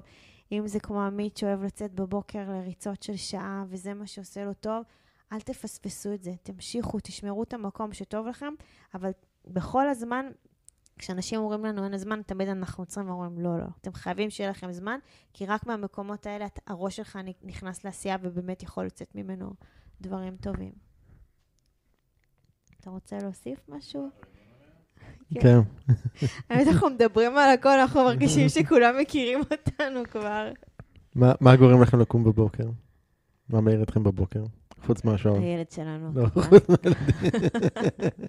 לא, לא, הכוונה, מה הסיבה. שבגלל... מה הסיבה? העשייה, והיום התחושה אה, של הנתינה אה, עוטפת אותנו, זה נותן לנו drive. אני, תמיד כשאנחנו עושים כנסים, ואני אומרת לחבר'ה, אני כל כך נהנית שהם כותבים לי בצ'אט, היי, ואנחנו מתרגשים לראות אתכם, או אנשים אומרים לנו, עשינו איתכם binge, אתם בהליכה שלי, ואני אומרת, מה, אני, אני בהליכה שלכם, כאילו, אתם הולכים איתי באוזניים, ואתה יודע, זה עושה לנו סגירת מעגל, כי אנחנו שמענו אנשים אחרים ב, בהליכות ובנסיעות, ופתאום אנשים שומעים אותנו. והתחושה שבאמת ששולחים לנו את ההודעות, או אנשים שולחים לנו סמיילי, ומספיק שהם כותבים לנו בצ'אט. אני חושבת שזה זה עולם ומלואו, וזה נותן לנו את הכוח פשוט לא להפסיק, לא להפסיק ולהמשיך. מכל ה- מכל ה- מכל ההישגים בחיים עד היום, במה אתם הכי הכי גאים? אני חושבת במשפחה שלנו, בקן המשפחתי שיצרנו, המשפחה המורכבת אה, בכל גווניה, הבנות המושלמות, הילדים המהממים והשובבים, הזוגיות, אה, וזה שכולם אצלנו שווים. אה, וזה מתחיל מה... אנחנו לא אוהבים לקרוא לזה חינוך פיננסי, אנחנו קוראים לזה מה-IQ פיננסי ומהשיחות שבקורונה עוד יותר... אתה יודע, אתמול מישהו אמר לי, את יודעת, הקורונה אפשרה לי לאכול צהריים עם הילדים שלי. אז עצרתי אותו ואמרתי לו, אני עשיתי את כל השינויים בחיים בשביל שכל יום אנחנו נאכל צהריים עם הילדים שלנו. והייתה תקופה שהילדים הלכו לבית ספר, אתה זוכר את התקופה הזאת בחלום? אז הבת של באמת, עמית, היה דבר היה כזה? חלום כזה. אז הבת של עמית, אני חושבת שזה היה בכיתה ז', היא חזרה מהחטיבה, וישבנו, חיכינו לה כמובן ארוחת צהריים, ואז היא אמרה לנו, וואי, אתם גאונים, אנחנו כאילו אוכלים צהריים ביחד. אמרנו לה, נכון, שירה, זה, עשינו את הכל בשביל המשפט הזה שלך. Uh, ואני חושבת שזה שאנחנו יכולים לגדל אותם ולהיות שותפים בחיים שלהם 24-7, כי זה לא נגמר אצלנו, יש לנו פשוט ילד קטן, uh, זה לדעתי השיא, ולשם כיוונו. אני, אני ארחיב על זה שאני בא עם הילדות הראשונות שהיו לי, אז uh, בגלל שהייתי עכבר במרוץ העכברים, אז באמת היו, אני מקווה שהם לא ישמעו את זה, אבל הם באמת, uh, הייתה תקופה שהילדות היו סוג של משימות. זאת אומרת, אתה קם בבוקר, אז המשימה היא לארגן את הילדות, לשלוח אותן למערכת החינוך, כדי שאתה תוכל להגיע כמה שיותר מהר לעבודה. לג- לגלגל. לגלגל, הגלגל. או לצאת כמה שיותר זה, כי כל דקה שאתה מתעכב, אז זה מכפיל חמש בפקק בכביש החוף. ואז זה באמת, עכשיו, אתה לא רואה את זה שאתה בפנים. אתה לא רואה את הדבר הזה. מה- מה גרם לכם לראות? זאת אומרת, דיברנו על זה גם בהתחלה, דיברתם על שאתה רץ על הגלגל של העכברים, אתה לא רואה את זה. מה מה הייתה הנקודה, תנסו רגע לשחזר, מה הייתה הנקודה שאתה פתאום רואה? אתה פתאום רואה את המטריקס. שוב, אה, אצלי זה היה תהליך. לך יש תשובה? גם לי יש, אבל... אני אגיד אותה מהר. כן. Uh, בגלל שאני ועמית נכנסים לזוגיות שהיא אחרת, שעמית הוא אבא, אוקיי, ואני לא, uh, אני קיב- קיבלתי הצצה. קיבלתי Mm. הצצה ואיך זה נראה? ליום שאחרי, שלא הרבה זוכים לה. Uh, אני בכלל לא אכנס לזה שמה שאומרים לרווקה שנכנסת לזוגיות עם גבר עם ילדים, בסדר, זה בכלל לא רלוונטי. אז אני קיבלתי הצצה, ואני בחרתי לבחון אותה, את ההצצה הזו, ובחלק מאותו לילה זה היה גם איך אני רואה, איך אני רוצה לעשות את החיים הבאים, כנ"ל גם עם הילדות הנוכחיות, כמובן, אני מדברת, זה הקן המשפחתי שלנו. זה היה הרגע שלי. עכשיו שהיא אומרת את זה, אני מאוד מתחבר. זאת אומרת, לא, לא, אני לא יודע לסמן לך, כמו שקודם שאלת על הרגע בעבודה שהבנת, לא, אני לא, לא עולה לי כזה רגע, אבל זה בהחלט, כשהגר באה ואומרת לי, תגיד, עם שלוש בנות, אנחנו, בזה, אז יהיו עוד, זה, זה הדברים האלה, זה באמת, מה שנקרא, אורח לרגע, היא נשארה מאז, כן? אבל האורח לרגע ששאלת שאלה, ויצר פה... אה, אבל מה שאני אומר, שהיום, הלוז, רק תיקח את הלוז בבוקר, שהוא יכול להיות כל כך מרוח, וכל כך לא לחוץ, וכל כך זה, וכל כך אה, משפחתי, ואבאי, וזה, ואז אז יהיה בשמונה, אז יהיה בשמונה וחצי, אז הוא יגיע לגן בתשע. הוא יגיע לגן אה, בעשר. היום כבר לא צריך להגיע גם לגן. עכשיו, אתם יודעים מה הבעיה? הבעיה? נפתח את הזום. אתם יודעים מה הבעיה איתכם, שעוד כמה שנים שישמעו את השיחה הזאת, לא יבינו למה אתם צוחקים על המסעדות. כי לא הלוואי. הלוואי, הלוואי. לא ידעו, אז אני חייב לומר פה למאזיני העתיד, ב-2020 היה וירוס, אף אחד לא ראה אותו, אבל העולם עצר מלכת. אה, מי האדם שהכי השפיע על החיים שלכם? מה למדתם ממנו? טוני רובינס. אוקיי. טוני רובינס אה, פתח לנו את הראש. פשוט ככה. אה, שמענו אותו פעם אחת, שמענו אותו פעם שנייה, והוא פשוט עשה לנו סדר. אפילו שהוא היה במופע בארץ, מהמם. קנינו כרטיסים, לא, אתה יודע מה, התלהבות וזה, כי קודם כל הוא דיבר ואנחנו אנחנו אמרנו את מה שהוא אומר. כן. אני אמרתי לעמית שאנחנו באים לומר לו תודה. אני אפילו התאמנתי על טקסט, היה לי ממש ברגע שהוא יבוא, אני אומר לו את הטקסט הזה, ישבנו שורה ראשונה. לא משנה שהוא עמד עלינו, אני מרוב שאני ועמית התרגשנו, הפסקנו לנשום. אבל הוא פשוט עשה לנו סדר. אה, אחר, אחריו כמובן עברנו גם לג'ים רון, למנטור שלו, כי כן. אה, את- המשכנו, אתה יודע, הלכנו אחורה בזמן, מכיר- לעשות סדר. מכיר את התופעה הזאת, כן. כן, אה, אבל הוא... יש את המנטור של ג'ים רון, שגם יש לו הקלטות מ-1950 שמתגלגלות. אה, יכול להיות של אר נייטינגל אולי, או... כן, יש שם זה, אבל uh, מבחינתי, טוני רובינס, מבחינתי ג'ים רון, גם אני אומר לאנשים, טוני רובינס בסוף יגידו, הוא- יתמסחר או לא יודע מה, אבל העקרונות שלו הם מאוד מאוד נכון. חזקים, וג'ים רון, בסוף הוא מדבר בשפה כל כך פשוטה, כן. שהוא אומר, you bring value to the marketplace, הוא אומר, מה הערך שאתה מביא לשוק? ואני שומע את זה ב repeat, ואני לא מבין מה הוא מדבר עוד פעם, ועוד איזה ערך, אני נוסע לעבודה לתפוס מחבלים, איזה ערך, מה אתה רוצה ממני? שבועות אני שומע את זה, שבועות, וזה מבחינתי, אה, חבל שהוא כבר לא איתנו, אבל באמת, אה, מי שלא מכיר, אני גם. מאוד אוהב להקשיב לו, מאוד מאוד מיוחד. וההורים, אתה יודע, אה, המשק, ההורים. שלזה חיברנו גם את אה, אבא עשיר אבא אני, שזה התנ"ך שלנו. לא, זה זה ממש ענית לי לשאלה הבאה של איזה ספר הכי השפיע. אבא, אבא עשיר אבא אני זה בכלל לא... אבל חשוב מאוד לחבר, תמיד, דיברתי על כן. זה שזה... זה, זה, אתה יודע, יש אנשים שיכולים לשמוע טוני רובינס והם לא כל כך התחברו, וזה בסדר. אז אני אומרת, אז תנו לזה עוד קצת צ'אנס. אל תיקחו את זה, אתה יודע, במובן הרוחניקי וכזה. תקשיבו למה שהוא אומר, תפרקו את זה, כל אחד ימצא שם לאן הוא מתחבר, ואז כמובן, אבא עשיר אבא אני, זה ספרון, כן? זה לא ספר, אתה קורא זה- אותו זה לא יצירת מופת ספרותית, אבל לא. זה- האמת שזה הספר שגם אצלי התחיל את כל התהליך. נו, בדיוק.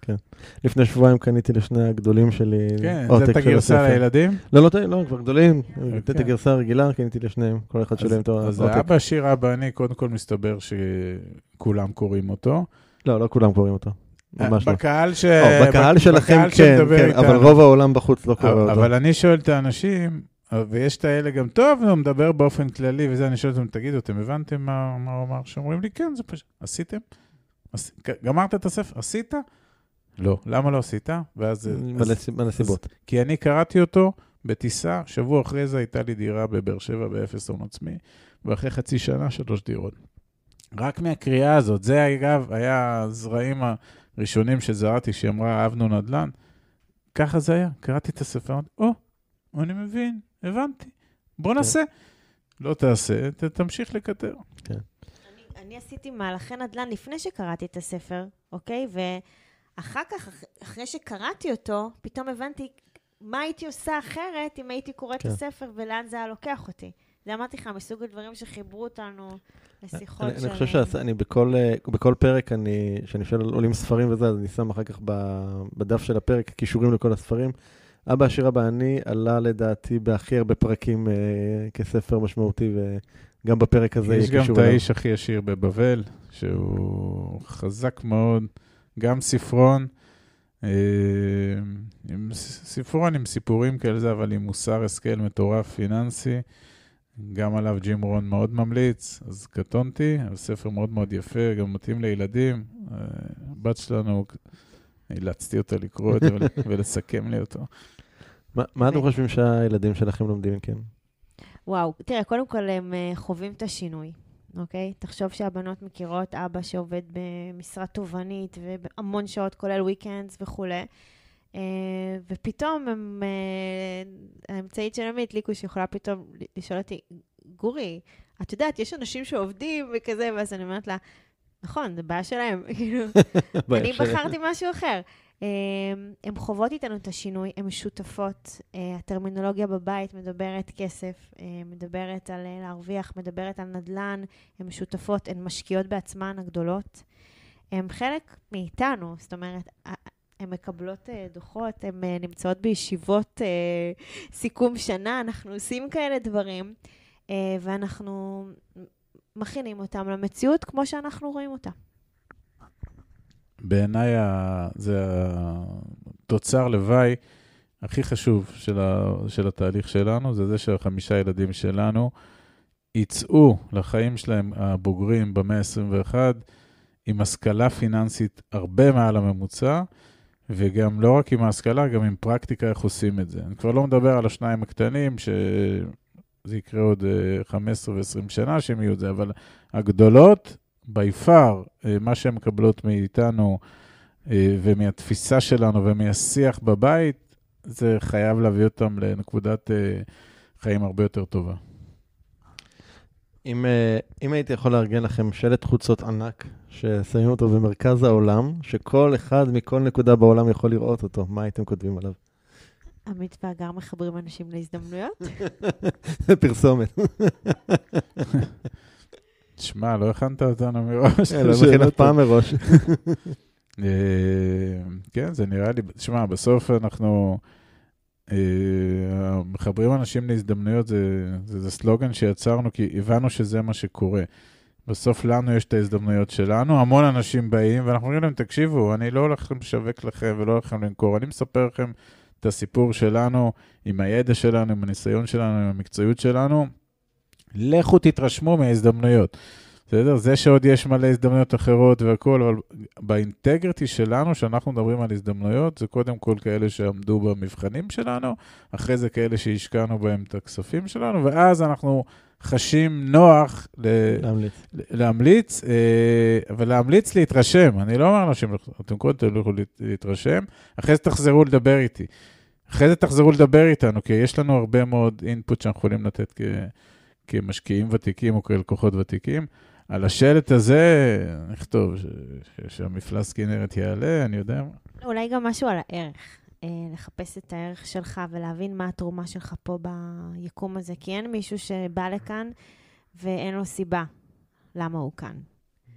אז פשוט תתרכז קצת בעצמך. גם בכלל חשוב לתת לעצמך זמן. אנשים לא נותנים לעצמם זמן, ובואו נדבר על כל האנשים שהיו עכשיו גם בסגר, כן. הווירוס הזה שעמיתי עליו קודם, היו בסגר בבית, זו תקופה ממש לחוצה לכולם, לכל את השכבות יכולה גם. תקופה מעולה ל- לעשות את החקירה הפנימית נכון. ולשאול את השאלות הקשות. ו- אבל אני, אני טיפה לקחתי את זה, נגיד, למקום שלנו, שבאמת היית בבית סגור, הרבה אנשים, ילדים, לא תמיד היה לך את השנייה הזו, אז, אז אתה יודע, תמצאו גם את הזמן לצאת להליכה ולהיות עם עצמך שנייה בשלום, ולשאול את השאלות, ולהבין, ולחפש את זה. כן, אבל אני, אני באמת מתחבר לאמירה של הגר על הערך, להגיד לאנשים, כי, כי זו סוגיה מאוד קשה להבנה, למרות שהיא בעברית פשוטה, הערך הזה, או ה-value שאנחנו מדברים, שגם כן, כמו שאמרתי קודם, שמענו את זה מענקים, ולא הבנו על מה הם מדברים, בטח על המשפט, תפסיק למכור זמן, תתחיל למכור ערך. What the fuck. כאילו, מה זה, מה זה הדבר הזה? ו- ואנחנו מסבירים למלא אנשים, אתם לא תעשו כסף מהזמן שלכם. לא תעשו כסף מהזמן, תעשו כסף מערך. ואז הוא אומר לי, מה זה ערך? אני אומר לו, תמצא במה אתה טוב, מה עושה לך את זה, מה נעים לך, ומה יש לך ידע שאנשים ירצו לשלם עליו כסף. זה כן. הערך שלך. זה ערך. תכניס את כל הדבר הזה למכונה ותעשה מזה כסף. אבל רוב האנשים שנכנסים לשבלונה העכברית, וכמו שתוארה פה בשיחה, אז לא יעזור כלום. אז קודם כל הם מתועלים, הם נהיים במבוק, הם נורא טובים ב... אבל יכול להיות שהרבה מאוד יכולות שיש להם כבויות בכל מיני מקומות, ואז הם גם לא יודעים מה הערך שלהם. כמו שאני שאלתי את עצמי, כשהתחלתי לשמוע את החומרים, בעודי במשרד, אמרתי, אוקיי, אבל מה אני יודע, מה, מה, איזה ערך, מה יש לי לתת באזרחות? אין, אה, מחבלים אני אתפוס רק בזה. אין בבנימין המחבלים, מה, איזה ערך יש לי? ו, ואז מסתבר שאנשים באים לשאול אותנו, אותנו, מי שהיה בשירות, שואלים אותנו על השקעות נדל"ן בחו"ל, או על הכנסות פסיביות, או על, או על, מנגן, או על, על money machine, או כל מיני דברים כאלה. מה, איך זה קרה? יצרנו ערך. יצרתם. לאן, אה, לאן מכאן? מה, מה התוכנית להמשך? מה הדבר הגדול הבא שלכם? שלנו? כן. אה, אנחנו באמת מתכננים קצת אה, זמן אה, עם המשפחה. לא, לאו דווקא בישראל, קצת חופש גדול. טיול, טיול גדול. טיול גדול. Uh, להמשיך לעשות את מה שאנחנו עושים, uh, לייעל את השיטה, uh, להגיע לכמה שיותר אנשים, להמשיך להפיץ את הערך שלנו, uh, ופשוט uh, לחיות את החיים כמו שבא לנו. כן, אני גם, אה, אנחנו נעשה את זה כל עוד זה מרגיש לנו נוח ונכון, זאת אומרת, כי הרבה מאוד אנשים אומרים לי, "אה, אז היום אתם עובדים יותר קשה מפעם. זה, ה- יש אה, אמירות של, ה, של אנשים כאלה ואחרים. אני אומר, קודם כל אנחנו עובדים במשהו שאנחנו רוצים, במשהו שעושה לנו טוב, במשהו שעושה לנו סיפוק, ובכל רגע נתון אני יכול גם לסגור עכשיו את ה... את הלפטופ ואת זה, ולא לדבר איתך ולס... ו- ו- ו- ו- ולהפסיק את העבודה הזאת. זה לא, מה זה עבודה? אנחנו בנתינה מתמדת. ואם אפשר לעשות את הנתינה המתמדת הזאת תוך כדי אה, הכרה ו- וחיים במקומות אחרים בעולם, וכל הנלווה לזה, אז אני יכול גם אה, מפריז לעלות, ב- ב- נכון. ב- לדעתי יש זום בפריז. יש זום הגיע, בפריז. הגיע זום אפילו שעשינו. אפילו. בהודו, כן. בדקתי את זה, אפילו אז בהודו. בהודו יש זה לא יקרה. זה לא יקרה? לא. טוב, גם לנו יש את הקווים האדומים. אנחנו, ב, אנחנו בענייני אירופה הקלאסית. אה, מה מה הייתי צריך לשאול אתכם שלא שאלתי? האמת, שאלת שאלות ממש יפות, באמת. אני נהניתי לענות עליהן. אמ, לא, לא יודעת, לדעתי דיברנו הסיפור שלנו. אנחנו, מי אנחנו? אז מה, מה תהיה הדרך הכי נוחה למי ששומע את הדברים האלה ורוצה להתחבר לעשייה שלכם? איך אה, הכי קל להגיע אליכם? פשוט תחפש בגוגל עמית והגר. עמית והגר בגוגל, גם נשים בכישורים של הפרק אה, קישור לאתר שלכם, פייסבוק, כן. כל זה. יש שם את הסיפור שלנו, אנחנו מספרים את ההרצאה במלואה, את כל הדרך, איך עשינו את זה, על השעות שגיבשנו את המודל, ומה היה באותו הלילה, ואת התחושות, ואנחנו ממש עוזרים לאנשים להיכנס, אנחנו מכניסים אותם כאילו ל...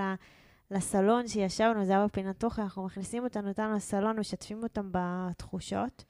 ואם הם מתחברים, מה טוב. ואם אמרת, תמיד אני אומרת, אפילו הדבר הקטן שזה גרם לך לעשות, הטיפ הכי קטן שיצא לך מזה, אני עשיתי את שלי. כאילו, הצלחנו uh, להזיז אותך טיפה בכיסא, אז את, המסר שלנו עבר כמו שרצינו. והמסר המרכזי בעיניי, שכל מי שרוצה אה, להסתייע בנו, אז כמובן דרך אפשר למצוא אותנו בכל המקומות. אנחנו גם כותבים, יש לנו טור בדה מרקר אה, כבר לא מעט זמן, ומתאמים איתנו פגישות. הפגישות שעושים איתנו הן ללא עלות, ללא לימיט, ללא הגבלה. יש זוגות ואנשים שמדברים איתנו על בסיס שבועי. ואיפה שאנחנו יכולים לעזור, בסיס הניסיון אנחנו עוזרים, איפה שלא, לא, אבל uh, בהחלט מי שרוצה והעולמות האלה מתחבר לעולמות, הוא מבין את החשיבות של לייצר לעצמו עוד מקורות הכנסה חוץ מהשכר של העבודה, אז uh, מוזמן לפחות להתרשם. מהמם. אז אה, עמית והגר, היה לי את העונג. גם לנו, ערן, באמת uh, הוקסמתי גם מהשאלות. תודה רבה, ערן, על האירוח ועל הזמן שלך. תודה רבה לכם. להתראות. ביי ביי.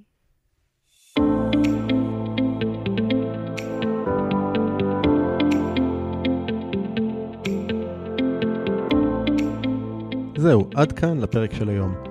אם אהבתם את הפרק, אל תשכחו לדרג את הפודקאסט ב iTunes, Spotify, Google Podcast, SoundCloud, YouTube או בכל פלטפורמה אחרת שדרכה אתם מאזינים לנו כרגע.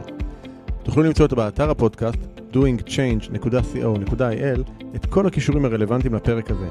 שם גם תוכלו להירשם לפודקאסט ואנו נשלח לכם תזכורת בכל פעם שאנחנו מעלים פרק חדש. נרשמים באתר doingchange.co.il אני מזמין אתכם לכתוב לי תגובות, מה אהבתם, את מי תרצו לשמוע בפרקים הבאים, או כל הערה והערה אחרת שיש לכם. אתם מוזמנים לשלוח לי ישירות למייל feedback at ערנסטרן.co.il או בפייסבוק שלי facebook.com/ערנפנפייג' אם אהבתם את הפרק הזה, אל תשאירו את כל הטוב הזה רק לעצמכם. בטוח שיש לכם חברים שרוצים גם הם לעבור שינוי. שתפו אותם ושילחו להם את הפרק. ומילה אחרונה, אבל חשובה. אם קיבלתם השראה מהפודקאסט ואתם מרגישים את השינוי בוער בכם, אם החלטתם שאתם רוצים שינוי ואתם מוכנים לעשות את מה שצריך, ולא את מה שנוח, כדי ליצור את השינוי הזה בחיים שלכם, אני מזמין אתכם לתאם איתנו שיחת בהירות, ללא עלות וללא התחייבות. בשיחה הזו נעזור לכם להתמקד ולהבין כיצד לקדם את השינוי בחייכם. לתיאום השיחה ייכנסו לאתר ערנסטרן.co.il/doingchange ושוב, ערנסטרן.co.il/doingchange אני ערן שטרן, שמח שהאזנתם ונשתמע בפרק הבא.